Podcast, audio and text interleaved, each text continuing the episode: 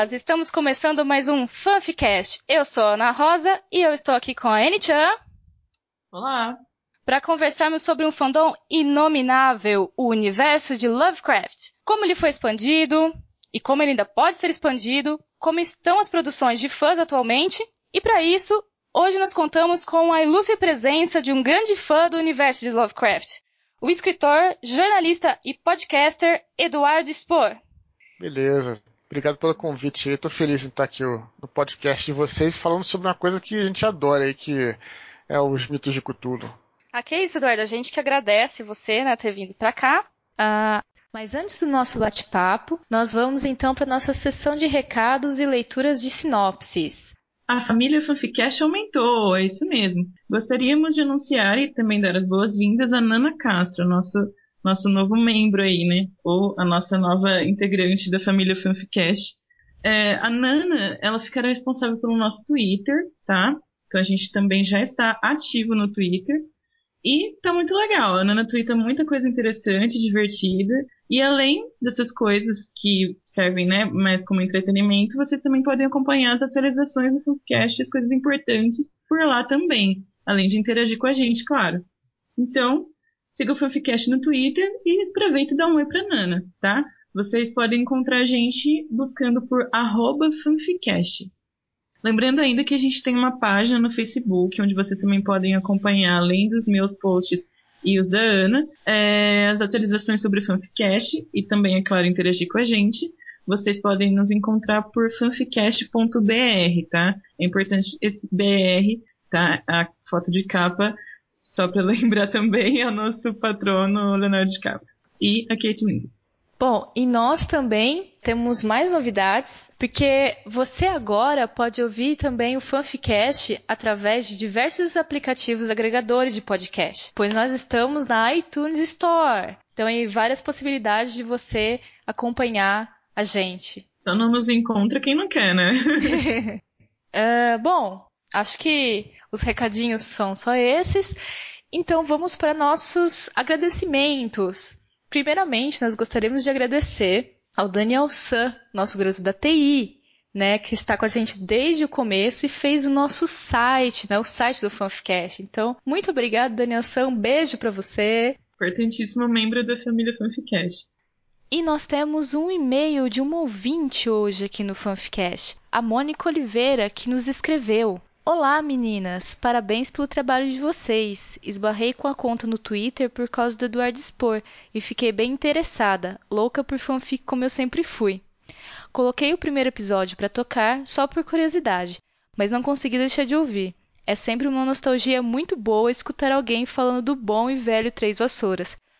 É, Mônica, eu também sinto muita saudade dele. Era um site muito querido. Bom, ela continua: Eu sou colaboradora do blog Hey Random Girl e há um tempo atrás usei o livro Fangirl como desculpa para falar sobre fanfic. Eu conheço esse livro, ainda não tive a oportunidade de ler, mas está ali na minha listinha. Aí ela finaliza: Adorei o podcast. Contem comigo se precisarem de qualquer ajuda. Muito obrigada, Mônica, pelo seu e-mail, pelo seu feedback. A gente já te respondeu, né? Há muito tempo via e-mail, mas fica aí de novo o nosso muito obrigada.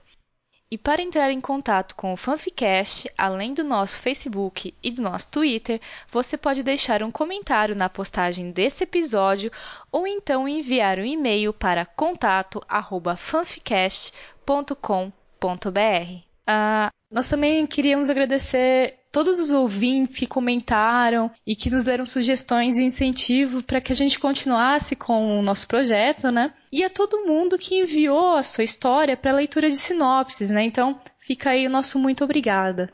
Muito obrigada, gente.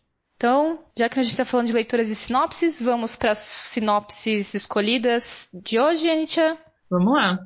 Bom, a nossa primeira sinopse de hoje é de uma fanfic chamada A Quarta Guerra Servil 1. A Revolução da Arena. Ah, o nome do autor é Kenji Hyuga. Ela está postada no Nia Fanfiction e é baseada em Percy Jackson. Os gêneros são ação, amizade e aventura e contém spoilers do livro Heróis do Olimpo. Tá? É... Bom, a sinopse é a seguinte. Em Nova Roma, dois irmãos gregos são obrigados a participar de um torneio de gladiadores. Mas o espírito livre de dois filhos do mar pode trazer mudanças para o ambiente seco e árido da capital. E entre a glória e a queda da, da arena de gladiadores, o espírito do mar pode mudar todos que são tocados e trazer a mudança e a revolução a Roma. Ela tem 20 capítulos e está terminada. Porém, o último capítulo, que é o 20, é uma prévia do próximo arco, que já está sendo escrito segundo o autor da fanfic. E aproveitando então que estamos fazendo a leitura de sinopses, eu vou fazer então um jabá, né, da, das minhas fanfics, né, e deixar aí para vocês a minha fanfic mais recente, cujo título é Like a Prayer. Então é uma songfic, como vocês podem imaginar. Tem apenas um capítulo, então é uma one shot e é uma fanfic do universo de A Batalha do Apocalipse. A sinopse, então, Música e cerveja é a combinação perfeita para se pensar na vida. Shamira entra em um bar em Berlim na madrugada de 9 de novembro de 1989. Ela está hospedada no NIA e depois eu ponho o link aí no post para vocês. Ah, então é isso. Fiquem agora então com o nosso bate-papo com o escritor Eduardo Spohr sobre o universo expandido de Lovecraft.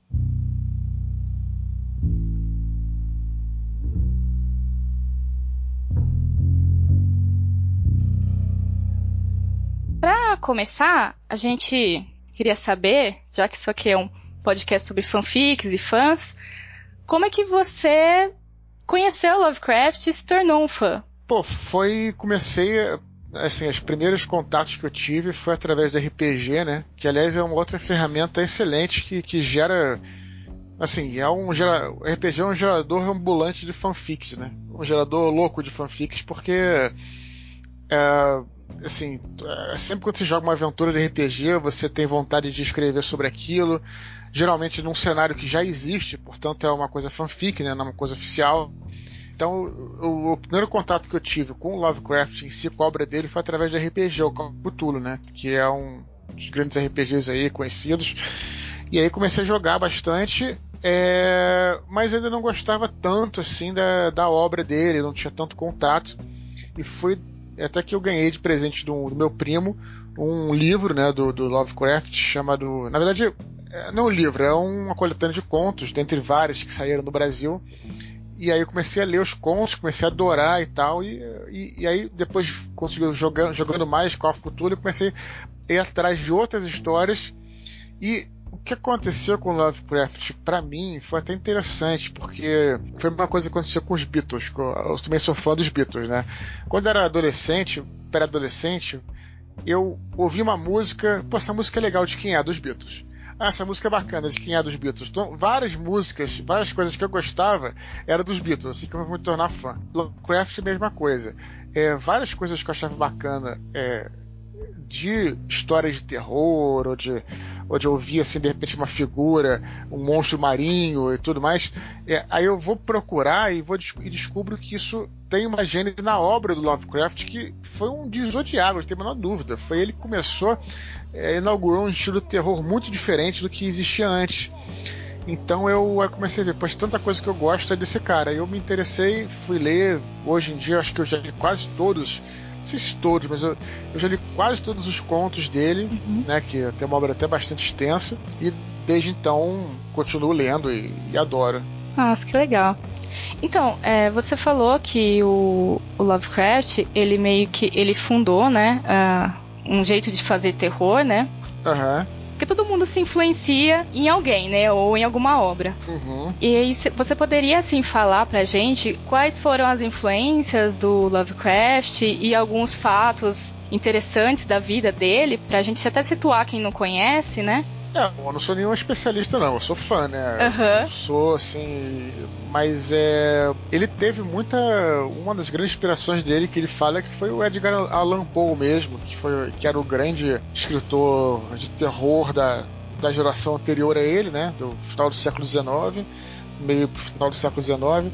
Então, Allan Poe foi uma grande inspiração para ele. Ele é, ele gostava muito de escrever e ele gostava de terror, mas gostava também de ficção científica. Então, perdão, de ficção científica não, ele gostava muito de ciência, né? Ele tentou ser um cientista, é, não conseguiu passar nas provas lá para a faculdade, tudo, mas ele continuou estudando ciência como, como cientista amador. E foi um autodidata, ele adorava astronomia, adorava geologia e tal. Então ele tem esse estilo de escrita novo, né?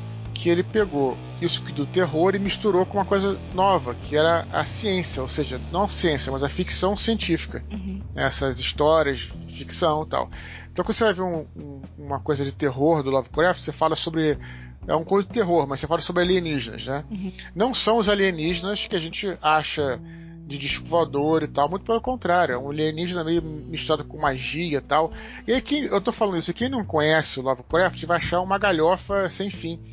E aí tá nessa. Isso faz parte da genialidade dele. Quando você vê, você fala que não é galhofa. Você vê que realmente a coisa se encaixa de uma forma incrível.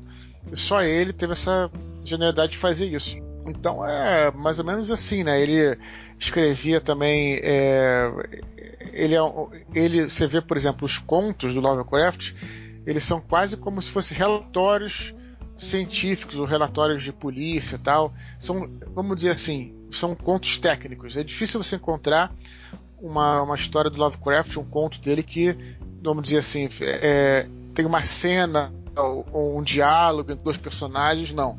É mais como um relato, né?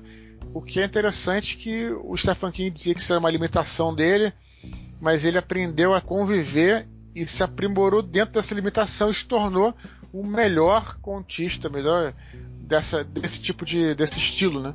O que é interessante também. Nossa, eu eu li, né, um conto do, do Lovecraft, o As Montanhas da Loucura. Que é bem isso, né? É, e você falou, né, que quem não conhece pode achar que ele é, sei lá, meio galhofa, né, o Lovecraft, tudo. Realmente não tem passa longe, porque é tão bem feito, é tão bem construído, né, o, o terror, o horror, vai ficando um suspense pra eles chegarem ali onde eles têm que descobrir, enfim, as coisas. E você fica muito tensa, né, lendo. É, eu falo que me pareceu que é, é, é, como aquelas trilhas sonoras de suspense, que começa baixinho, depois vai subindo, até que chega no ponto que ela máximo assim, né, que é onde vem o horror materializado, né, nas formas do uhum. Nossa, eu achei sensacional. Uhum. É o eu esse esse conto aí tá bem é bem simbólico pelo que a gente tá falando, é que ele é um conto que é, quando eu comecei a ler esse conto das Montanhas da Loucura, só para fazer um resumo bem rápido, não vou dar nenhum spoiler, mas é sobre um grupo de cientistas que vão para Antártida ou Antártica, sei lá como é que fala. Eles vão para lá para fazer é, medições científicas e tudo mais e procurar fósseis, criaturas debaixo do gelo, tudo coisa bem ciência, né? E acabam encontrando coisas estranhas que, enfim, não, não, não vale a pena também deixar tão claro aqui. E eu me lembro, quando eu comecei a ler esse conto, foi bem curioso, porque eu tinha acabado de ler um livro do Charles Darwin, que é o livro em que ele é, faz a viagem pela América do Sul, né?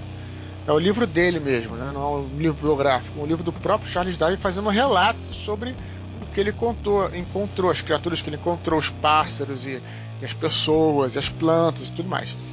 E aí, quando eu comecei a ler Nas Montanhas da Loucura, eu falei, cara, é exatamente é igual. É, parece que é um realmente um, um natural, é, naturalista, né? Uhum. É, que está fazendo uma viagem, um cientista mesmo fazendo uma viagem. Então isso é uma parte da, do tipo de genialidade, porque você realmente parece que você está lendo. E agora você imagina, a gente não está tão. Na, na, época, esse tipo de relato devia ser mais conhecido ainda, né? Uhum. Então as pessoas olhavam e falavam, caraca, tipo, é, quase como se fosse um. Vamos botar assim, um bruxo de Blair, né? O bruxo de Blair lembra que é uma coisa meio. É, como se fosse real, né? É. E é isso que ele fazia na literatura um pouquinho, sabe? Porque é, o, o, narrador, né, que é o personagem, ele tá constantemente é, colocando até a, a, prova. Ele fala assim: não, eu não queria acreditar. Não essas palavras, né? Mas isso não, cientificamente não é possível, mas estava lá, né? Então ele e eu acho interessante também como o próprio personagem vai entrando em conflito com aquilo que ele é, tem para si, né? Com aquilo que ele acredita, com aquilo que ele realmente encontra, né? Se depara e, e, dá uma angústia. Nossa, é, eu, e eu achei muito, assim, legal também essa, esse jeito do, do Lovecraft é, descrever cientificamente. A Ine-chan, ela é do outro fandom, né? Dos escritores de horror que descrevem as coisas cientificamente. Ela gosta do Poe, né? É, o próprio Lovecraft adorava o Poe.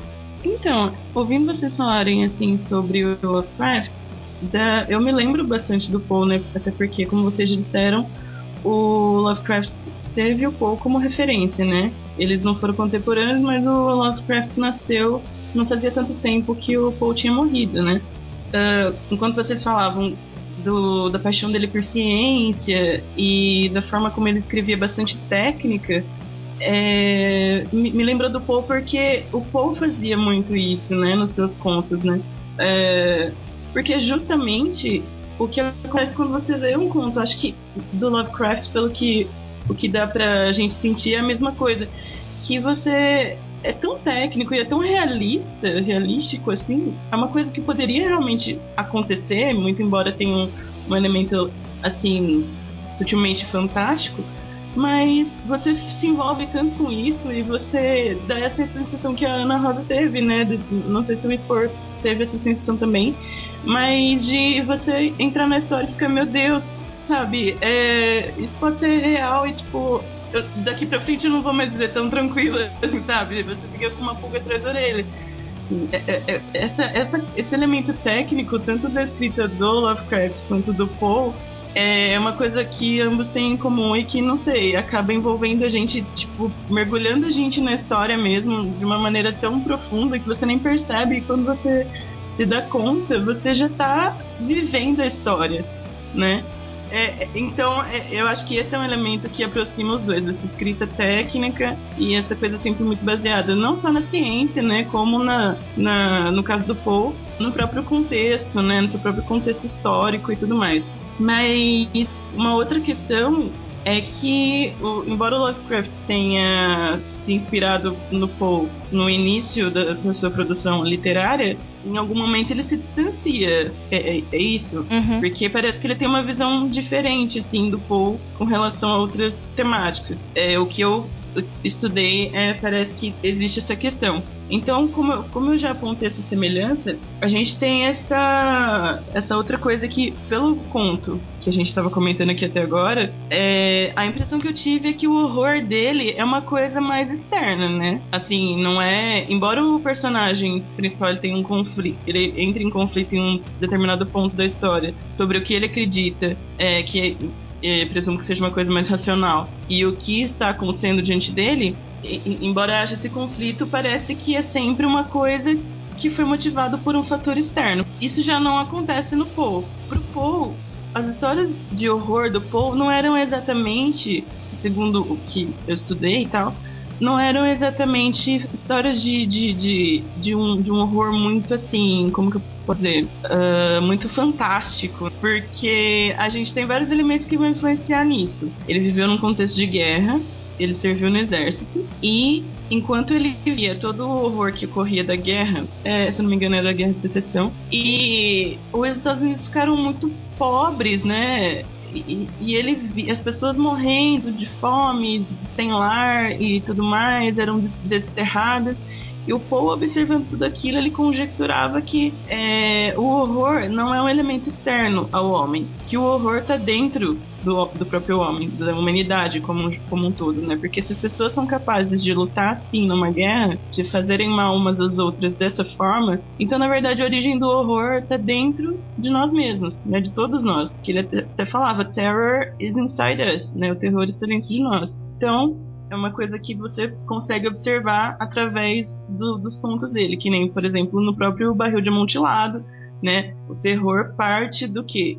Da raiva e do desprezo, enfim, do, do, do, do desejo de vingança do personagem principal é, no conto Gato Preto, que é um dos mais célebres dele, também o, o terror se passa todo dentro da cabeça do, do dono, né? Do, do, esposo da mulher que, que queria o gato, né? Que era dona do gato, na verdade. E você nunca sabe muito bem se aquilo é realmente um elemento fantástico, se o Paul tá escrevendo realmente sobre isso, ou se na verdade é só o delírio de um bêbado. Porque a gente tinha essa, esse elemento na bibliografia dele. Na biografia do, do Poe, ele, ele era alcoólatra, né? Mas enfim, isso sem um juízo de valor, porque nem por isso ele deixou de ser brilhante. Mas algumas alguns críticos de Poe, é, por ele ter esse problema com álcool, falavam sempre, né? Olha as histórias que o Bêbado escreve, tipo, você acha que dá pra levar isso a sério, né? Essa crítica é baixo nível, né?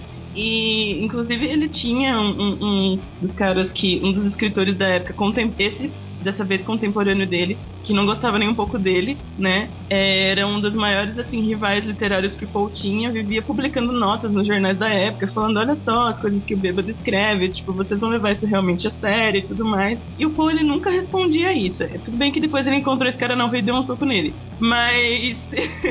Mas assim, ele nunca respondeu a isso, ele só respondia, olha, eu não conheço a escrita desse cara. É, eu não conheço esse cara, eu não sei nada sobre a vida dele, mas eu também não tenho culpa que eu escrevo melhor que ele enfim, ele e o Paul sempre, né, sempre nessa batalha literária, ele sempre respondendo no âmbito literário e esse cara sempre respondendo na, na, na vida particular do Paul, que não tinha nada a ver, o que mostrava uma grande embaixada dessa pessoa, desse escritor. E que, de, e que hoje ninguém lembra, ninguém sabe quem é, né? E o Paul, poxa, né? Quem não, quem nunca ouviu falar de Edgar Allan Poe, né? Então, assim, é, ele é o que minha professora da, da, de literatura ela comentou, né? Enquanto a gente apresenta, quando a gente terminou de apresentar o Barril de Amontilado, ela falou: e o Paul realmente emparedou esse escritor literariamente, né? É, dizem que o, o Barril de Amontilado é, é, uma, é meio que uma vingança literária do Paul contra esse cara, né? Parece que assim o Poe era o personagem principal e esse cara que é emparedado, que, que o personagem vai emparedar, tenta emparedar, é esse, esse rival dele. É, especulações, né? Mas faz muito sentido, porque é bem. O Poe e, o Lovecraft também, pelo que eu tô percebendo, eles eram muito metaficcionais, né? Toda essa técnica que eles utilizavam, que, da qual eles levavam né, pra escrita deles, das quais eles faziam uso, é, é justamente para você para ajudar a construir a própria narrativa, ou seja, era como se fosse no, no barril de mutilado, cada, cada, cada pista que o, que o personagem dava era como se fosse um bloquinho que você colocava em cima do outro para construir a parede, né? Que, que é o elemento principal do conto depois. E, e isso era tão pormenorizado pelo Poe e também é, isso é feito pelo Lovecraft que isso é que dá a, aquele elemento realístico, muito embora seja ficção, né? Então esse é um segundo ponto onde os dois podem é, ser, enfim, aproximados exceto com a visão que cada um tem do que é realmente o horror. Porque o horror pro Lovecraft fica bem claro através do próprio Cthulhu, dos monstros, da, da mitologia que ele consultou para escrever e tudo mais. E isso é, é, isso é uma coisa bem, bem assim, é, externa, né? Não é, não é nada que vem de, que é motivado por, por, atividades humanas, né? Agora, o Paul já não. Ele já tem essa coisa do terror interior. Então, acho que acho que o Lovecraft usa essa, essas figuras externas, esses alienígenas, tal, mas na verdade é, é, tudo que se passa na mente também do próprio personagem, né? Até que ele, na maioria das vezes ele faz esses contos em primeira pessoa e tal, é, é, e tem tudo bem, o estímulo é externo mesmo, mas eu, o que o grande barato do Lovecraft é como é que é o enfrentamento da mente humana é, frente a coisas que ela não pode conceber, coisas que estão totalmente fora do padrão de conhecimento delas e tal, né? É essa a diferença. Mas acho que os dois, acho que o Lovecraft trouxe do Paul a coisa da, da, dessa psicologia humana. Agora, é, os elementos externos foram colocados justamente para, né, de repente, como é que o ser humano vai entender ou não vai entender, provavelmente. Como é que ele. As histórias é como é que, como é que um cara não entende alguma coisa que ele viu. Lovecraft hum. é um pouco isso. Outro ponto que você colocou aí que achei maneiro, que é da, da, da crítica literária e tal. Ele está falando dois clássicos aqui, é, o Paul Lovecraft, né, o Paul Ninguém Discute. Lovecraft já é tido como um clássico do terror, da ficção científica e tal. É, assim, é interessante essa, esse lance de, dos críticos e tudo, porque é, o que é muito o que é mais curioso dessa história toda é que quando você fala assim de é difícil falar os críticos porque também parece que você tá. A gente não pode generalizar, não são todos assim, não, sabe? Só são, na verdade, a esmagadora minoria de um ou dois ou três babacas que agem dessa forma e até, coitado dos críticos, né? É. Acaba até, é, enfim, é, deteriorando até a própria imagem da, da, da, própria crítica. Na verdade, nem tem necessariamente isso. Mas o que eu acho curioso é que é, é sempre para. É, é, sempre vão em cima dos dos escritores populares da época, né, que estão fazendo, porque claro, os caras estão fazendo sucesso, estão sendo lidos. Agora, é para é, falar mal desses caras, eles geralmente, né, invocam essa, essa, essas obras clássicas antigas. Agora, o que é mais engraçado é que, é, não vou dizer 100%, mas 90% dos clássicos eram populares em sua época. Né? Se pegar, por exemplo, Shakespeare, Shakespeare é um mega popular, cara. Você pegar Charles Dickens, é um, pô, Charles Dickens é um clássico da literatura americana. Charles Dickens era um dos caras mais populares que teve, cara. O próprio Poe, você pegar, até se for voltar lá atrás, quando você tá falando de escritor, mas se for pegar, por exemplo, Mil e Uma Noites, um clássico. Mil e Uma Noites é uma história popular, as pessoas contavam. Se for pegar todos os populares no Brasil, que a gente lê os clássicos na escola, é, quem nunca leu Moreninha na escola. Moreninha foi, foi considerado o maior folhetim de todos os tempos no Brasil. A história mais popular de todos os tempos no Brasil. Então, quando, por exemplo, hoje em dia mesmo, alguém vem criticar o escritor popular e fala, ah, o cara deveria ler os clássicos, deveria. Eh, na verdade, assim, é engraçado porque isso está na academia, mas já foi popular. Então, essa é o grande paradoxo da crítica, né? Porque parece que de repente tem que esperar o cara morrer para que ele seja reconhecido, né?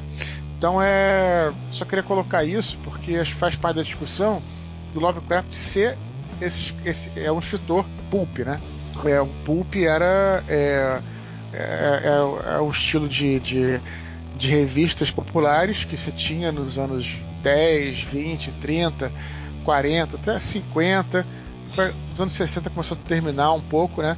Que eram é, revistas onde você tinha contos populares, né? E, é, e esses contos eram lidos e era a maneira que as pessoas comuns chegavam à literatura. E eu tenho muita paixão por esse tipo de literatura pulp é, e admiração por maioria desses escritores. Então, isso aí é, e o Lovecraft foi um, um, um, dos maiores expoentes da literatura pulp, assim como Robert Howard, assim como muitos outros aí, é, fizeram parte dessa desse tipo de, de, de, de vertente, né?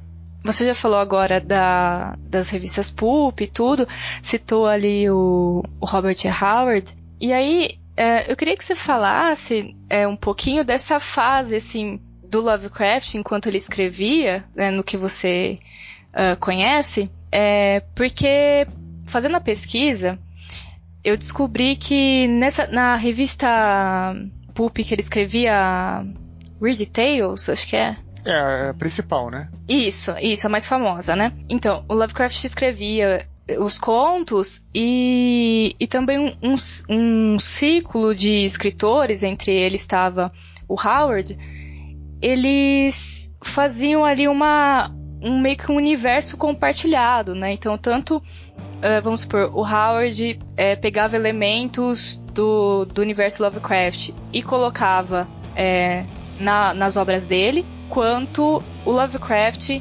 acabava inserindo é, ideias ou, ou mesmo elementos que apareceram nas histórias dos outros autores, no que a gente chama de canon, né? Nas fanfics, né? Na obra original dele, mesmo que ele escreveu. Então, eu queria que você falasse mais ou menos do que você sabe sobre isso. Para começar, é, assim, a gente é, fala que aí tem gente que arruma muita desculpa assim de ah, não escrever, para não escrever, para não, né? É, o, o, que acontece é a gente fala hoje que a internet é a salvação da lavoura, tal. Claro que as pessoas se reúnem na internet, mas antes da internet, antes de ter os grupos, Facebook, por exemplo, a galera não deixava de se falar. Você tinha os fanzines e tinha uma coisa que era muito famosa na época até, que eram os pen pals, né? os amigos pouco correspondência. Eles trocavam muita carta, né? Diferença era a velocidade. Hoje em dia eu estou falando com você em tempo real e naquela época era tudo por carta. Então tinha um ciclo Lovecraftiano. Quando o Lovecraft era vivo mesmo, tinha um ciclo de adoradores e tal. Que aliás tem um filme bem interessante que eu recomendo. É sobre o Robert Howard, que, que é na verdade a história da, de uma das namoradas do Robert Howard, que é até um filme chamado é, The, World, The Old Wide World, uma coisa assim, é, é com, a, é com a Renée Zellweger. vou ver se o em português se chama Um Amor do Tamanho do Mundo. Então, na verdade, é uma, é uma uma, não chega a ser uma comédia, assim, mas é um filme rom, é de rom, um romance, filme romântico, que conta essa história da, de uma namorada do Robert Howard, e aí tem uma hora que o Robert Howard, que é o criador do Conan, para quem não se ligou ainda, ele chega em casa e a mãe dele fala, ah, chegou a tua carta aí, tal, agora você faz parte do ciclo do Lovecraft e tal, ciclo de... Então eles ficavam trocando experiências, né? O que era maneiro é que é, talvez, né, justamente por eles não serem escritores de livro, né, eles, é, como é que funcionava, né, é, para a galera entender. Por exemplo, tem um livro, você vende o, o, os direitos e você ganha, enquanto o livro for sendo vendido, você ganha os royalties, você ganha os direitos sobre a venda do livro, né? Como é que funcionava um conto pulp? Na verdade era de outra forma. Você não, você não ganhava por venda de, venda de revista. Você vendia o conto. Acabou. Na medida que você fez um conto, sei lá, vendia o meu conto a 50 reais, 100 reais. Esse conto é é, tem o direito de ser publicado uma vez é, uma tiragem daquela revista e tal. Então, é, ele escreve e pronto, foi, foi pra vida.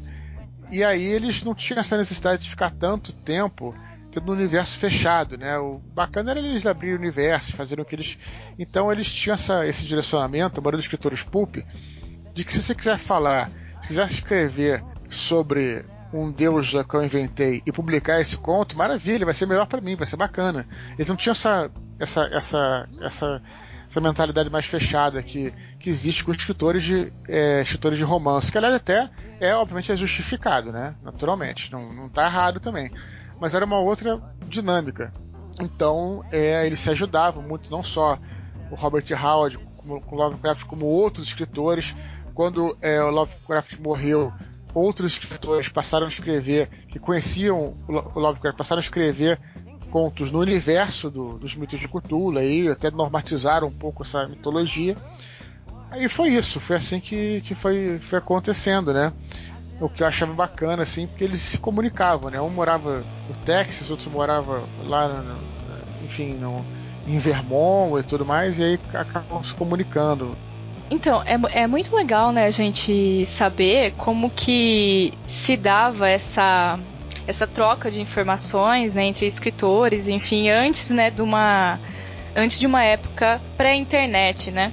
E aí, é, já que surgiu essa o assunto do, do ciclo literário do Lovecraft, é, quando a gente se encontrou lá em Londrina, né, para sua sessão de autógrafos, é, você comentou no bate-papo que o universo do Lovecraft é, ele podia ser expandido. Até que você brincou que era o universo open source, né, do Lovecraft. É, exatamente, mas era uma boa definição, não é brincadeira não. Eu acho que acho que é uma boa definição.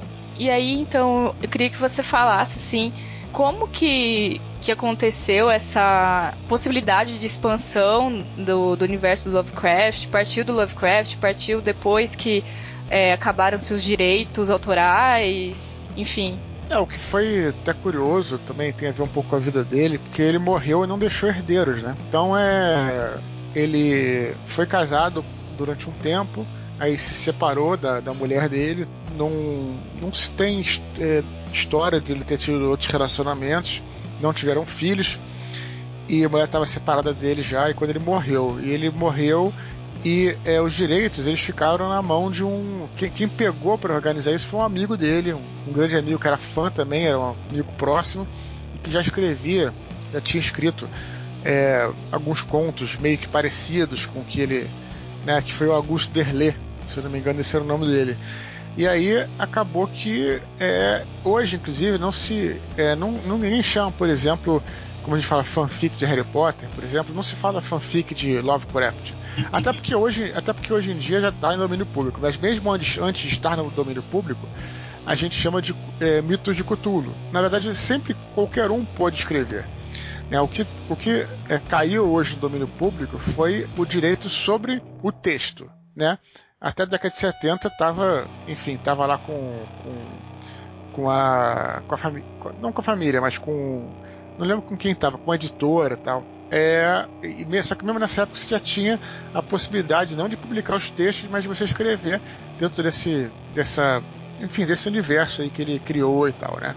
Isso foi sempre assim, né? Então foi esse cara, o Augusto Terlé, escreveu vários contos, outros é, continuou escrevendo nas revistas Pulp, né? Ele morreu acho que em 37, eu acho, coisa do tipo. Uhum. É, e aí, depois que ele morreu, é, mas ainda era uma época forte das, das revistas pulp, então isso continuou sendo sendo propagado assim, né? E e aí foi ganhando força ao longo dos anos, é, nunca foi esquecido. Ele, eu tenho uma, teoria para mim que ele estava a ponto de ser reconhecido em vida quando ele morreu. Lembrar que ele morreu muito jovem, acho que 47 anos, é, uma coisa assim, ele é de 1890, aí se faz a conta. É, foi, acho que morreu com 40, 40 e poucos anos, tal. ele morreu bem, bem, até mais cedo. Tem que fazer as contas aqui, eu não sou boa de matemática, por isso que eu sou escritor. então tem que fazer as contas, mas, mas, é, ele morreu cedo, né? O Lovecraft morreu cedo, então ele realmente não teve essa longevidade para poder ter esse reconhecimento mesmo, né, do que ele do que ele estava fazendo, né? Mas existia, enfim, essa se ele tivesse ficando mais tempo vivo, ele teria sido reconhecido como foi mesmo depois, logo depois da morte dele. Entendi. É, esse universo que você pode expandir, né? E aí as pessoas que escrevem sobre é, são os mitos. Aí isso, isso acaba essas produções acabam sendo chamadas de, de mitos de Cthulhu ao invés de fanfic, por exemplo. É, seria isso se eu, se eu não entendi errado. Uhum, isso é. E, então... É porque a fanfic, a fanfic, justamente, a diferença da fanfic é que a fanfic, ela justamente, ela é, se pressupõe que você está fazendo algo que não pode ser publicado. É uma uhum. ficção de fã, né? Isso. Na medida que, né, no caso dele, não. Você pode publicar aquilo, você pode escrever e publicar. Você até ganhar dinheiro com isso. Se quiser criar um romance com os mitos de cultura, você pode, assim. Até como muita uhum. gente já fez, na verdade. Vários filmes fizeram isso, né? Você disse que o conheceu através do RPG, né? E os, os próprios mestres de RPG, assim, trazendo isso para hoje, né? Eles criam, né, várias é, histórias e universos em cima, né, desse, desse universos não, eles criam suas histórias, suas narrativas e suas aventuras em cima desse universo, né? Então a gente poderia dizer que é, não é uma expansão é, oficial, né? Vamos dizer assim, mas também não deixa de ser, né? É, então, é, eu acho que isso que me chamou a atenção com relação a, a principalmente esse universo, né? Do, ah. do Cthulhu e tal. Porque muitas é. pessoas acabam é, se aproximando, como aconteceu com você, né, Eduardo? Através desse, desse dessa possibilidade que existe de, de adaptar para sistemas de RPG e tal, né? Ah, não, mas não só aí, não só o universo do Lovecraft, né? Mas uhum. vários outros de fantasia. O próprio Tolkien é um clássico, né? Sim, sim. Ele depois teve é, vários livros, o Merp, Rollmaster. Rollmaster não tanto, mas é chega, mas o Merp era um livro que é um RPG que se passava, né? Middle World Roleplay, né? Que se passava uhum. no. E você fazia as aventuras e tal, e acabava vivendo essas aventuras também. É, você falou, né, que várias pessoas então escreveram né, contos baseados no mitos de Cthulhu. É, você tem um conto também, né? No universo Lovecraft, né? É verdade, uma parada que eu fiz foi muito maneira. Foi uma parada que eu fiz meio, meio, meio na rebeldia, porque tem essa história desse, desse, desse mini conto. Micro conto eu acho que é de 140 caracteres. Esse, esse conto meu tem meia página, então talvez seja um mini conto, talvez, sei lá. É, foi, foi uma, um convite que recebi da Folha de São Paulo para fazer um, um, texto, um conto, é, falando sobre sobre é, os 500 anos do, do Brasil, do, sobre os 500 anos do Rio, né? Então, é, é claro que se esperava que fosse ser uma coisa, sei lá, é, uma coisa diferente tudo mais eu acabei fazendo, radicalizando, acabei escrevendo um, conto que tinha nada a ver com a história, que era um conto sobre é, o Rio de Janeiro, sobre é, que se passa, tem coisas, todos os elementos dos, dos mitos de Cthulhu, né? Então foi até maneiro, assim, porque foi bem radical. Eu fiz aquilo que os meus leitores gostariam de, de ler, então não que os caras tinham, queriam que eu escrevesse, sabe? Mas enfim, fiz e fiquei muito feliz, muito feliz. É, é, o que é bacana também, falando bem aí, que tem tudo a ver com o nosso papo, é que o Lovecraft ele, ele, ele pega coisas, por exemplo, você vê que claramente ele era um cara que durante a vida dele ele caminhava pela, pela cidadezinha dele e aí ficava observando aquela casa ali, uma casa abandonada. O que, que pode ter naquela casa abandonada? O cara imaginava uma criatura, uma situação e, e o cara, né, um criativo. Então, é, não é uma coisa assim muito local, né? É uma coisa muito universal o que ele fez. Então eu posso estar aqui andando no meu bairro e de repente fazer a mesma coisa. Olhar ali, pô, aquilo pode ter, de repente pode ter um, uns cultistas de Dagon numa, numa ilha aqui na Baía de Guanabara tal. Dá para fazer isso numa boa mesmo, não fica um troço caído, fica parada maneira. E aí é isso que eu acho bacana, ter essa, esse magnetismo, né?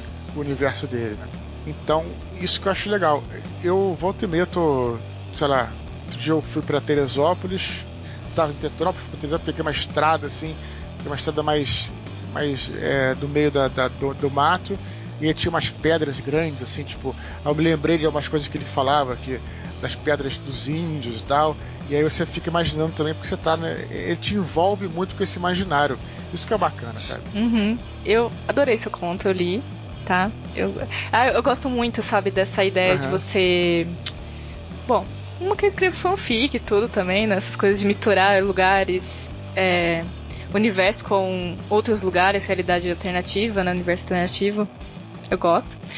Mas eu gostei do seu conto também, e é também porque eu gosto é, bastante dos seus livros, pelo fato de que você tem ali o, o fantástico né, acontecendo num, num local que é familiar a você, né? Porque até então, há alguns anos atrás, alguns anos, a gente só lia fantasia, ou terror, horror, que eram ambientados no cenário, será, sei lá, europeu, né? Não tinha essa coisa assim de você poder imaginar, nossa, o rio, sabe? É... Uhum. Ou sei lá, vampiros invadindo, andando pelas estradas de Osasco, tocando terror, sabe? Eu adoro também os Bianco, sabe? é... E isso é muito legal. Muito louco, né? Eu também gosto muito, cara. Eu acho que realmente é, é, é... enfim, cria uma identidade também, né? Sim. É muito legal mesmo. E aí, eu queria saber se você tem, assim, algum universo ficcional que você um dia, sei lá, gostaria de fazer um, um crossover com o mundo do Lovecraft, ou se, se não você, mas que você pensa assim que para quem escreve tal universo poderia casar bem ali com o, o mundo do Lovecraft. Bom, então, é, olha, eu, eu fiz isso em quase todos os meus livros, na verdade. Se for ver bem, é, todos os meus livros que eu escrevi, todos os meus romances, né, todos que eu escrevi, eles têm alguma coisa de Lovecraft, assim, sabe? É, é, então, é, eu não sei te responder, eu acabo trazendo né, pro, pro, pro, pro, que eu escrevo esses elementos que eu gosto. Não sei se eu, se, sei lá, se eu faria alguma coisa novo tal, entendeu? Alguma coisa nova.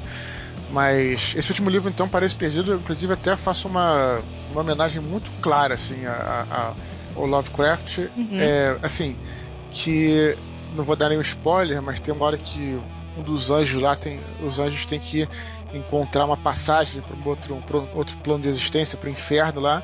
E eles vão, estão em Nova York e vão para uma, uma região, para um lugar chamado Red Hook, que é um, que é um distrito, é um bairro de Nova York, que é onde, de fato, num dos contos né, chamado Horror em Red Hook, do Lovecraft, é, um, um, bruxo abriu uma passagem para o inferno e era o mesmo lugar, o mesmo, o mesmo, é, o mesmo porão, tal. Só não dei nome aos bois, né?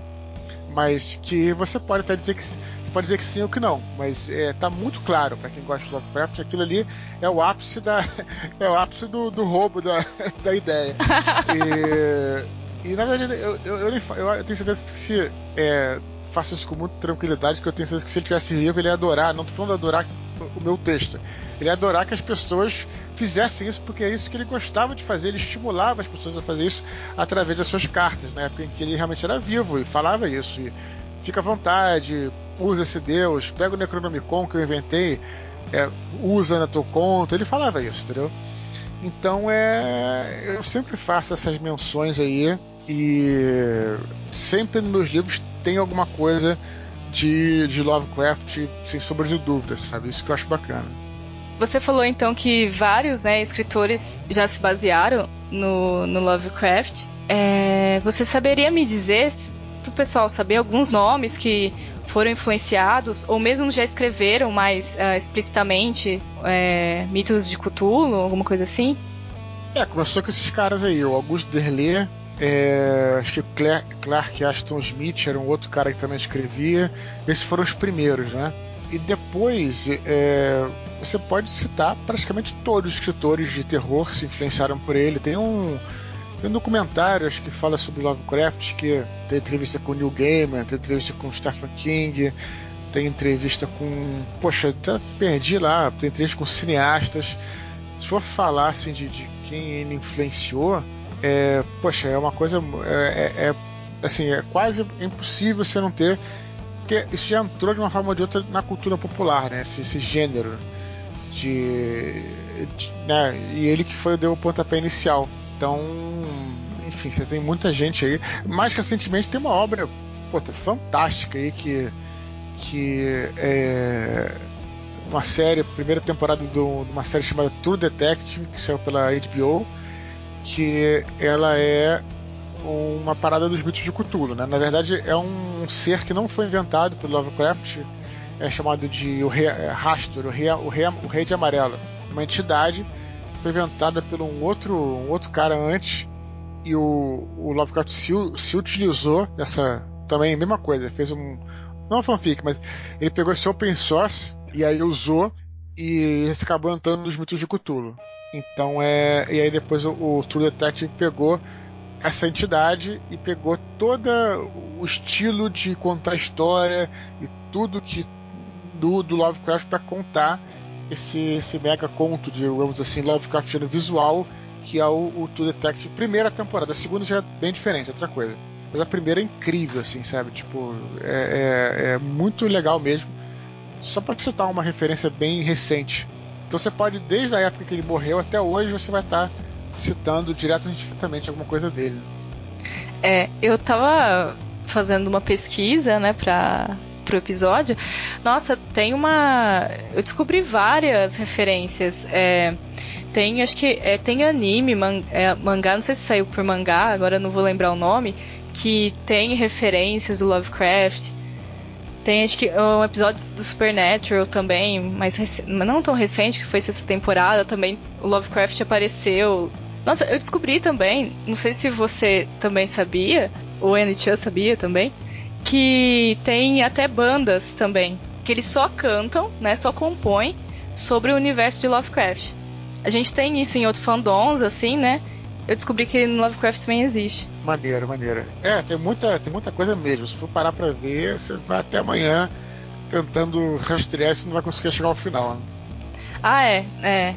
E assim, uma coisa interessante que eu estava pensando enquanto, enquanto você falava, uh, Eduardo, é que, assim, além de escrevermos fanfics, Ana Rosa, a gente gosta muito de RPG, né? E essa coisa do, do falando mesmo assim do, do, do, impacto que a história causa, que as histórias causam e que esse universo causa no, nos, nos, seus leitores, no seu público, né? É, eu já logo digo que eu nunca jogaria nada desse tipo, porque eu, eu ficaria muito em pânico, sabe? E assim, eu tava num evento uma vez e aí tinha um mestre de RPG falando sobre vários sistemas e tal. E ele falou sobre o Call of Cthulhu, né? Que é, é um esse, esse universo, né? Onde as pessoas jogam RPG. E que, assim, dentro, assim, na mecânica do jogo, os personagens, eles nunca terminam, é, assim, vamos dizer, em linhas, grosso modo, os personagens, eles nunca terminam o jogo completamente lúcidos. Aí eu uhum. pensei, nossa, né, assim, pode parecer um pouco bobo, mas você, o RPG também é uma coisa que te envolve, né? E aí você vê o seu personagem perdendo a, a razão, assim, esse senso como a gente conhece aos poucos, né? Mas assim, é, assim, brevemente, é claro, né? eu queria saber, assim, quais foram, assim, as suas experiências nesse sentido jogando nesse universo? não sei se você jogou por muito tempo, por quanto tempo jogou, mas se é isso mesmo, assim, porque eu não sei qual é o tipo de horror, na verdade, porque eu não me atreveria a jogar. Mas eu tenho curiosidade de saber é, a, a, que medida esse, a que nível esse horror é levado. São as criaturas, são o que acontece com a sua mente quando você se depara com isso. Assim, falando resumidamente a mecânica do jogo, quais foram as suas impressões assim jogando Cthulhu? É, o, o Cthulhu ficou conhecido, o Call of Cthulhu RPG, ele ficou conhecido é, por ter esse contraponto em relação aos outros RPGs que você é, falando uma linguagem que todos possam entender aí, que galera que não, que não joga e está escutando, uhum. no RPG geralmente você tem lá um, um pontos de vida, né? Hit point, pontos de vida, e quando você chega a zero ponto de vida você morre, né? Então você vai sendo ferido com golpes de espada, com tiro, com laser, dependendo do cenário que você, é, que você jogar. E, e o, o, o, o, o Call of Cthulhu, primeiro ele, ele foi, é, ficou bem conhecido por ser um RPG que você não morre por, por perda de pontos de vida, até porque você não tem muitos combates, né? Não é uma coisa assim de você entrar no combate, dar tiro, dar espadada, dar machadada, não tem muito isso. Né? Não, não, não veja o, o Call of Cthulhu como um, como um Walking Dead, não é isso. O Call of Cthulhu ele justamente é, foca em pessoas que são normais, são jornalistas, são até policiais, mas mais assim, tipo repórteres ou, ou, investigadores, ou pessoas que gostam de. pessoas comuns mesmo, que vão ter contato com essa coisa sobrenatural. E aí é, você vai perdendo personagem não por pontos de vida, mas por pontos de sanidade. Você vai perdendo a sua sanidade, você vai ficando pirado, vai ficando louco, até que você, continuando, se você não, não recuar, você acaba que você chega a, sei lá, a zero pontos e você não morre, mas você vai para um hospício. Perde a consciência, né? Da seguinte forma. Então isso que era bacana no Call of Cthulhu, isso que foi inovador. É um outro tipo de, de história, uma história mais cerebral, uma história de investigação e tal. Claro, você pode fazer isso em outros RPGs, mas o Call of Cthulhu ficou conhecido como isso. Quase não tem muita briga, nada disso, né? Os personagens são muito frágeis e é uma coisa mais mental mesmo, né? Uhum. Quando a gente estava falando dos escritores que, que escreviam sobre Cthulhu, você também com o seu conto, né? Aí eu fiquei pensando aqui, é, mesmo que você falou, né, que o Lovecraft ele te influencia, né, e muito, que você ali fez aquela referência, né, no, no Paraíso Perdido. Aí eu fiquei pensando, você tem algum aspecto ainda da, da obra do Lovecraft que você ainda queria escrever ou explorar, ou que você talvez achasse legal que outras pessoas explorassem, né? Que você gostaria de ler ali? Não, do Lovecraft não. Acho que ele tem uma, uma obra relativamente extensa, né, pelo tempo que ele escreveu, que ele viveu e tal. Então acho que eu, sei lá, eu, eu acho que tá bem fechado, bem coeso, tem bastante material. E eu quero, né? É, é, como eu te falei, sempre nos meus livros eu tentar, de repente, não só dizer sempre, mas é, isso é uma coisa que já, já faz parte da mitologia das minhas histórias também, acabou misturando um pouco, né? É, os próprios deuses é, que lutaram no, nas minhas histórias com, com Deus antes da luz eram uns troços meio, umas criaturas meio Lovecraftianas e tal, né? Então, é, eu não sei assim, né? Agora, é, eu acho legal você ver pessoas continuar reproduzindo as coisas dele, escrevendo é, nos mitos de cultura. Você tem até hoje esse tipo de coisa, que é bem legal porque é sinal de que o universo continua vivo, né? Depois que ele morreu. O, o, grande lance dele, né? Porque como você sempre escreveu, você sempre é sempre, sei lá, não sei se sempre, mas 90% das histórias, pelo menos das histórias escritas dentro dos chamados Cthulhu mitos, né? Porque tem outros círculos, né? tem o tem, é, ele escreveu sobre. Teve uma época que ele escreveu sobre, sobre sonhos e tal, que já é outra coisa bem diferente. Mas é. Essa coisa dos alienígenas, desses deuses e tal, dessas criaturas extraplanares, ele foca. Ele quer dizer assim que, como uma pessoa, em primeira pessoa, um ser humano qualquer, que está relatando aquilo, você nunca sabe, na verdade, se é aquilo mesmo, né? Você uhum. quer uma interpretação da pessoa. Então, o que, que realmente a pessoa viu? Né? Como é que é, o próprio Great Cthulhu, que é um, sei lá, um dos, um dos, dos conhecidos aí, Você deve ter visto na, na, internet uma imagem dele que parece que é uma criatura meio com. parece um polvo, uma parada assim. Mas na verdade, ninguém. É, ele nunca descreveu. Pelo que eu lembro, posso estar errado, mas sei lá, pelo que eu lembro, ele nunca descreveu é, esse Great Cthulhu enquanto narrador. Que ele descreveu foi um cara, é, relato de um cara chegando, olhando uma estátua, a estátua era parecida com aquilo, e depois, sabe, alguém falou que viu aquilo, o outro cara que viu ficou meio maluco e tal. Então, esse é o lance, né? Esse é o barato do, das histórias dele. Essa coisa que desafia a compreensão humana, né? Até difícil você atentar, as palavras são até abreviações para isso, né? Era tão incompreensível, né, as coisas para os humanos, né, na, no mundo do Lovecraft que é, em várias passagens ele, ele, ele nem descreve, ele trata só como inominável, né? Que você não, não consegue imaginar, não consegue nomear, não. Né? Aí você fica pirando em cima, né? Meu Deus, como será, né? É isso aí. E como está assim a atual situação do, do fandom de Lovecraft no Brasil, né? Os fãs. Existem muitos livros publicados em português, é, é assim a gente encontra fácil. E, e, produções de fãs mesmo, né? Não só da, das obras do, do Lovecraft. Olha, confesso que eu não sei não. Eu não tenho muito contato, nem não sei como é que, como é que tá, se isso existe um, um tipo de, de, de fandom especializado com, com, Não pode chamar de fanfic, né? Com histórias do, do Cthulhu Mitos, eu não, não sei te dizer. Engraçado. É que assim, o fandom, ele é assim, ele engloba tudo, sabe? O, o fã, é, a obra original, os que os fãs produzem não são fanfic. Então, assim, uma tradução que um fã faz do, de um livro dele é um trabalho de fã, vai pro fandom, assim, né? É, é tido como parte do fandom. Então, qualquer coisa relacionada à obra de, de origem, né? No caso do Lovecraft, seria o fandom. É, o, bom, o que você pode dizer é o seguinte, é, tem que tomar muito cuidado. É, é, o Lovecraft é um cara que escrevia muito bem, mas escrevia com uma prosa muito, não vou dizer muito, mas um pouco rebuscada, né? Então, é, a tradução é muito difícil. Né? Então, se pegar, fazer uma boa tradução do Lovecraft é muito difícil, tem que ter um profissional tal. O que eu, o que é, como ele está em domínio público, qualquer um pode traduzir, isso já poderia traduzir, botar na internet, qualquer um pode fazer, independente disso, fazer compartilhar de gratuito. E hoje em dia você pode traduzir e até vender os livros do, do Lovecraft. Então, qualquer um pode fazer isso. O que tem que tomar muito cuidado aí, vale até um, um alerta para quem está escutando, é, cuidado com as traduções, muito cuidado, porque tem traduções que estragam, traduções se for mal feitas, estragam texto, estragam o conto, e você vai ver um, um material que é um material clássico, uma coisa maravilhosa, vai ver uma tradução ruim, você nunca mais vai querer ler o Lovecraft. Então, muito cuidado. recomendo é, as edições da, da Francisco Alves, as antigas, dos anos 80, assim, conta em sebo. Tem, é, tem a Iluminuras, que é uma outra editora que lançou a maioria, a maior parte das obras do Lovecraft, traduzido, tradução tá bacana.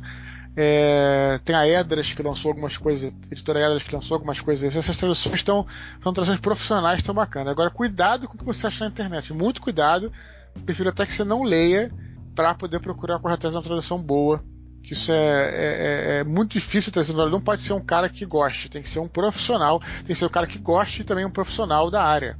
A tradução é uma coisa seríssima. Lá, os nossos amigos do podcast Ghostwriter, não sei se vocês já ouviram falar, ou vocês conhecem. Sim, eu escuto Ghostwriter. Então, Ghostwriter ele fez há um antigão, muito antigo, um, um podcast antigo sobre tradução chamam três tradutores, os caras falam a mesma coisa, uma profissão séria, uma profissão que requer estudo, que requer conhecimento, que requer prática, enfim, é, é, não é só botar no Google Translator, entendeu? Não é, não é assim não. Assim, é, eu, eu que tô assim nesse mundo de fanfics e há, há um tempo já, é, com o tempo a gente já sabe, né, mais ou menos o que esperar das coisas, né?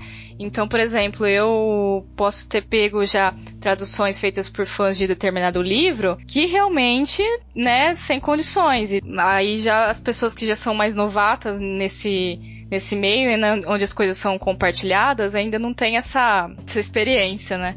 Mas é muito bom você falar disso, porque uma tradução realmente pode até estragar o texto, realmente. É importante falar isso é para valorizar também é, os tradutores, né? Que os caras, qualquer um pode ser tradutor hoje em dia. É, assim, na verdade, eu acho mais barato a, a, acho mais barato os fãs traduzirem, assim, tipo, botar na internet. Eu acho legal, na verdade, que é uma empolgação, todo mundo pode fazer isso. Mas cuidado também com o que você vai ler. Se poder, você pode. Agora, né, cuidado, tem, tem que ter muito cuidado. Então é isso que, que tem que ser visto aí. É porque tradução não é um negócio fácil, né? Muito pelo contrário, é um negócio dificílimo, né? Você tem que ser um, tem que ser um escritor também. Nossa, traduzir poesia então deve ser o, o máximo do, da dificuldade. Pô, é mesmo, ser um troço bem complicado mesmo. Sim, a gente teve mesmo uma aula de literatura que traduziu um, um poema assim do Emerson e foi, nossa, seja lá com dor de cabeça, porque foi muito difícil, assim, um poema só. Imagina você traduzir um livro e ainda mais com uma, uma linguagem que não é tão é, uma linguagem que não é tão acessível, né, mais rebuscada como o próprio Eduardo falou, né. Então imagino que deve ser um trabalho assim realmente louvável, né. É uma coisa que tem que ser levada a sério, sem dúvida. Eu só queria saber é, em relação a é que assim a literatura ela não é uh, a função dela além do entretenimento, né? Também é entretenimento, claro, mas ela não tem, ela não tem só esse viés, ela não tem só essa função, né? Então os escritores, quando eles escrevem, muitas vezes eles se, se, se valem do seu, das suas experiências de vida, do seu contexto sócio-histórico, é, muitas vezes até de questões pessoais, né, para escrever e e muitas vezes, principalmente quando eles se valem dessa, desse contexto histórico, ou seja, do, do extra-textual, né, do que está ao redor deles, eles fazem isso muitas vezes com uma intenção de transmitir uma mensagem para provocar algum tipo de mudança na sociedade, né? Muitos escritores fazem isso, vamos dizer assim, não sei se todos, mas a, maioria, né? A maioria esmagadora mesmo. Aí eu queria te perguntar qual que é o papel da, da, da, não só da literatura, né, mas assim, de você sentar, escrever alguma coisa, você pegar as mais variadas experiências, se isso ajuda, se isso te ajudou a traçar o seu perfil de escritor. Eu queria saber como é que você encara isso, como é que você é, trabalha com isso, o que, que você espera causar no seu leitor quando ele abre, por exemplo, um Batalha do Apocalipse, Bom, é, é, bom, o que eu espero causar, na verdade, é, é, o que eu espero só que as pessoas se, a princípio, né, que as pessoas se divirtam lendo aquele livro, sabe? Uhum. É, é, é, realmente o que eu, que eu espero, não tem nenhuma outro, nenhum tipo de, outra pretensão. E quando eu falo isso, até às vezes é, é as pessoas acham que eu estou sendo um pouco, sei lá, minimalista, né? Pô, você não, não tem pretensão nenhuma, como se divertir as pessoas fosse uma coisa menor. Na verdade, eu acho que isso aí é o que nos faz viver, é o que nos faz vivos, né? Você poder é, é, é, ter esses momentos de aí divertir que eu estou falando assim, você pode divertir de várias formas, né? Você não precisa ser só é, momentos é, você não tem só alegria nos livros, você pode ter tristeza, pode ter outras coisas diferentes. Então, é, o que eu espero realmente é que as pessoas elas se é, achem bacana ler aquele livro sem ter outras pretensões. E quando você não tem outras pretensões, essas coisas justamente é, saltam aos olhos. Então é, é essa é, é, é, o que eu, é o que eu penso, sim, na verdade. Eu, eu acho que para fazer isso você tem que falar é, sobre questões humanas. Eu acho que todas as histórias, a gente está falando do Lovecraft, né, que ele justamente fala sobre questões humanas. Sim, tem um, uma ameaça, uma questão externa, mas ele fala muito da, da, do, da mente humana, como é que o homem se sente é, inferior perante aqueles segredos do universo e tal. Então, todas essas são questões, é, os grandes livros, as grandes histórias são sobre isso, são questões humanas. É isso que eu tento colocar de uma forma ou de outra nos meus livros, né? Sem usando às vezes personagens fantásticos de fantasia para também se comunicar com a gente, se comunicar com, sei lá, com, com o que a gente quer falar, né, com o ser humano. Então acho que essa aí é a minha pretensão, assim, é simplesmente fazer com que as pessoas se divirtam e também, à medida que elas estão se, estão se divertindo, elas estão também refletindo sobre várias coisas. Sim, sim, e aí você, isso é a função da leitura, né? A leitura é você, você, você refletir, porque você querer menosprezar outras formas de mídia, mas quando você, por exemplo, você vai ao cinema, que é um, não, não estou menosprezando, muito pelo contrário, mas é, você tem lá você interage né, com, com aquela imagem, aquela imagem chega, você quase que é uma, quase que é uma osmose, né? Você, você vai, você absorve aquilo porque está ali. Agora, quando você está lendo o livro, você tem que fazer um esforço mental, um romance, por exemplo, para você imaginar aquela situação, imaginar aquilo, você que tem que fazer, você começa a pensar e refletir. E por isso que o exercício da leitura é você é, se tornar um ser humano melhor. Não estou dizendo nada a ver com meus livros, não. Você está pensando, está forçando as pessoas a pensarem e terem. Olha, já conheci gente, deixa eu falar, já conheci gente que. É, é, pessoas que. É, você vê claramente a diferença da pessoa que tem o hábito de ler e a pessoa que não tem o hábito de ler, sabe? É, é uma, o discurso é muito diferente. Pessoas que têm o hábito de ler são muito mais esclarecidas. E você sendo esclarecido, você contribui com tudo, contribui com a tua vida, contribui com a sociedade, contribui com tudo. Então, é isso, assim, o meu, meu objetivo é fazer com que as pessoas leiam, que se divirtam e daí para frente é com elas, né? Já que a gente é, fez essas perguntas mais direcionadas para o Eduardo, eu queria saber de você, Eduardo, o que, que você pensa, né? Qual a sua opinião sobre as fanfictions? Eu acho um barato, assim, eu acho um barato. é uma maneira de você. De você. Bom, eu já escrevi muita, como eu falei, muita fanfic. Quando eu escrevia, eu nem publicava, né? Nem tinha internet na época, pra você ter uma ideia mas era, era uma maneira, assim, eu acho que a coisa mais importante da fanfic é para quem você está escrevendo, você, tem, você está escrevendo a fanfic, você, tem vontade, você gosta de escrever e tem vontade, talvez, de ser escritor, de escrever uma coisa, né? Então, e publicar no futuro. O mais bacana da fanfic é que ela te dá um cenário para onde você pode treinar.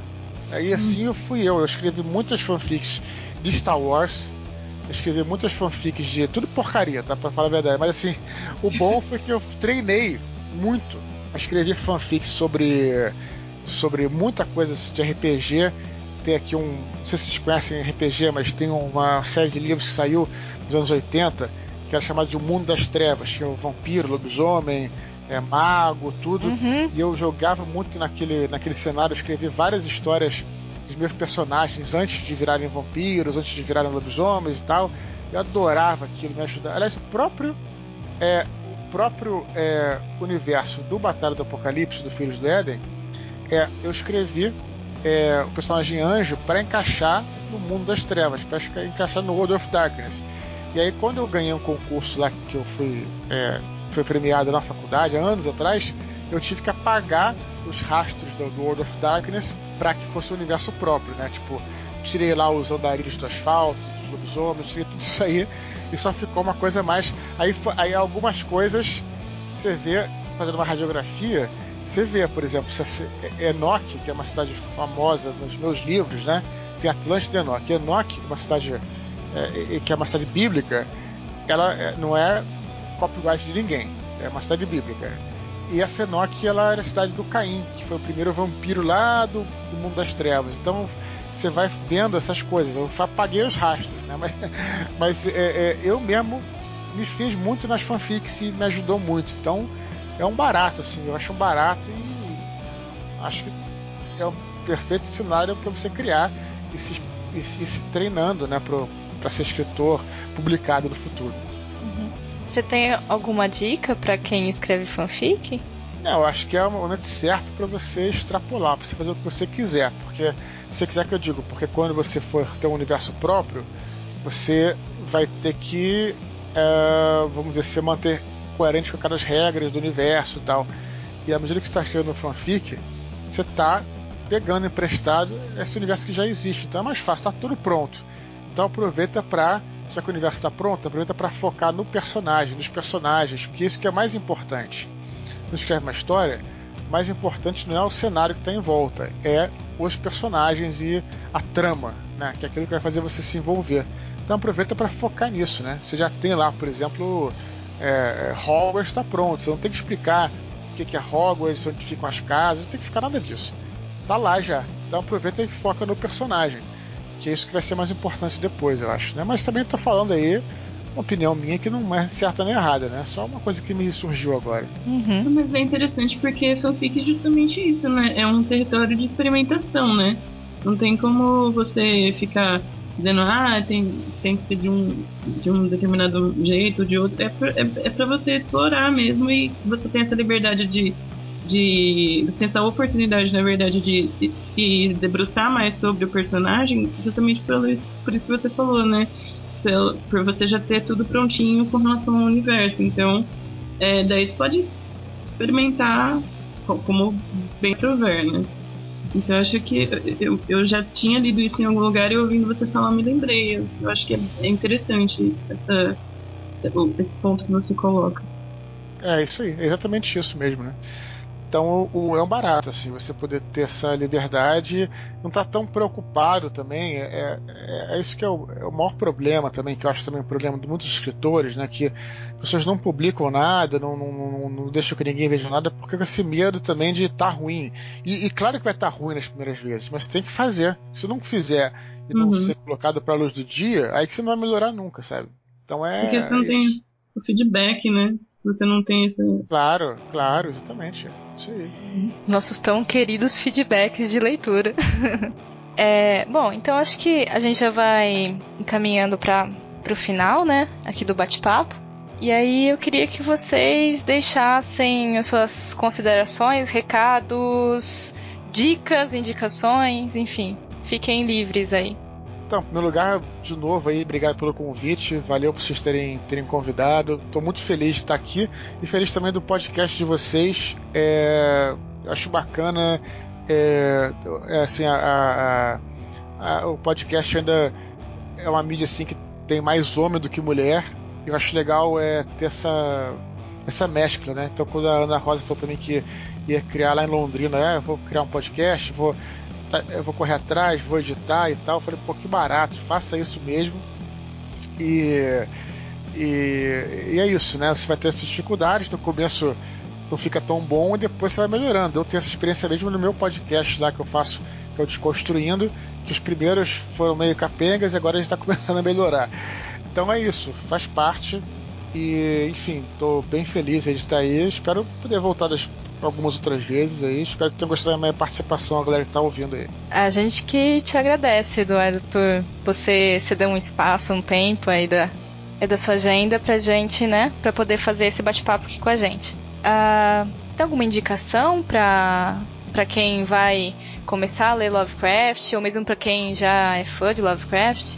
Tenho indicação para quem começar a ler, eu, eu, quero eu indico essas edições que eu falei aí. Você procura na. Dá uma corrida atrás, procura na estante virtual, tem vários. É, tem reúne sebo, você procura lá, e aí você vai encontrar, é, enfim, vários livros. Procura pelas, pela, pela Francisco Alves, Luminuras ou Edras, são boas, boas editores, você vai ter um bom, bom acervo aí. E, tenta prestigiar os caras, compra os livros mesmo, que vale a pena pra caramba, assim, você conhecer e, e você ler o, o Lovecraft. É, eu gostaria de né, deixar aqui as minhas ótimas impressões do, desse episódio. E, enfim, tô começando a conhecer agora o, as, as suas obras, Eduardo, mas assim, é, sempre ouço falar dos seus livros e tá conversando com você é realmente um privilégio, é muito bacana, porque além de, assim, ser um, um ótimo escritor, que eu tenho certeza que você é, você também tem uma, uma cabeça muito, muito legal, assim. É, eu acho que essa, essa, esse podcast excedeu, assim, eu falo porque excedeu as minhas expectativas, até porque o Fanficast, eu sempre converso isso com a Ana Rosa, né?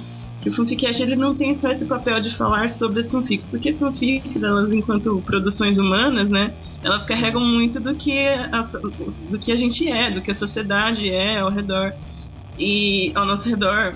E inevitavelmente a gente vai esbarrar em questões que fazem as pessoas refletirem. E que é esse paralelo que eu queria traçar, na verdade, com a literatura e com quem não, não, não está ainda no cânone, mas que está começando a se aproximar dessa prática de leitura escrita, que é importantíssima, uhum. né, para você se aproximar do cânone, vamos dizer assim. E eu acho que a sua fala, ela é muito importante nesse sentido porque reforça esse, essa tentativa aqui que a gente tem no Fanficast de trazer essas questões de, de problematizar algumas questões, de fazer, fazer as pessoas pensarem para contribuir com quem está ao redor delas mesmo, né?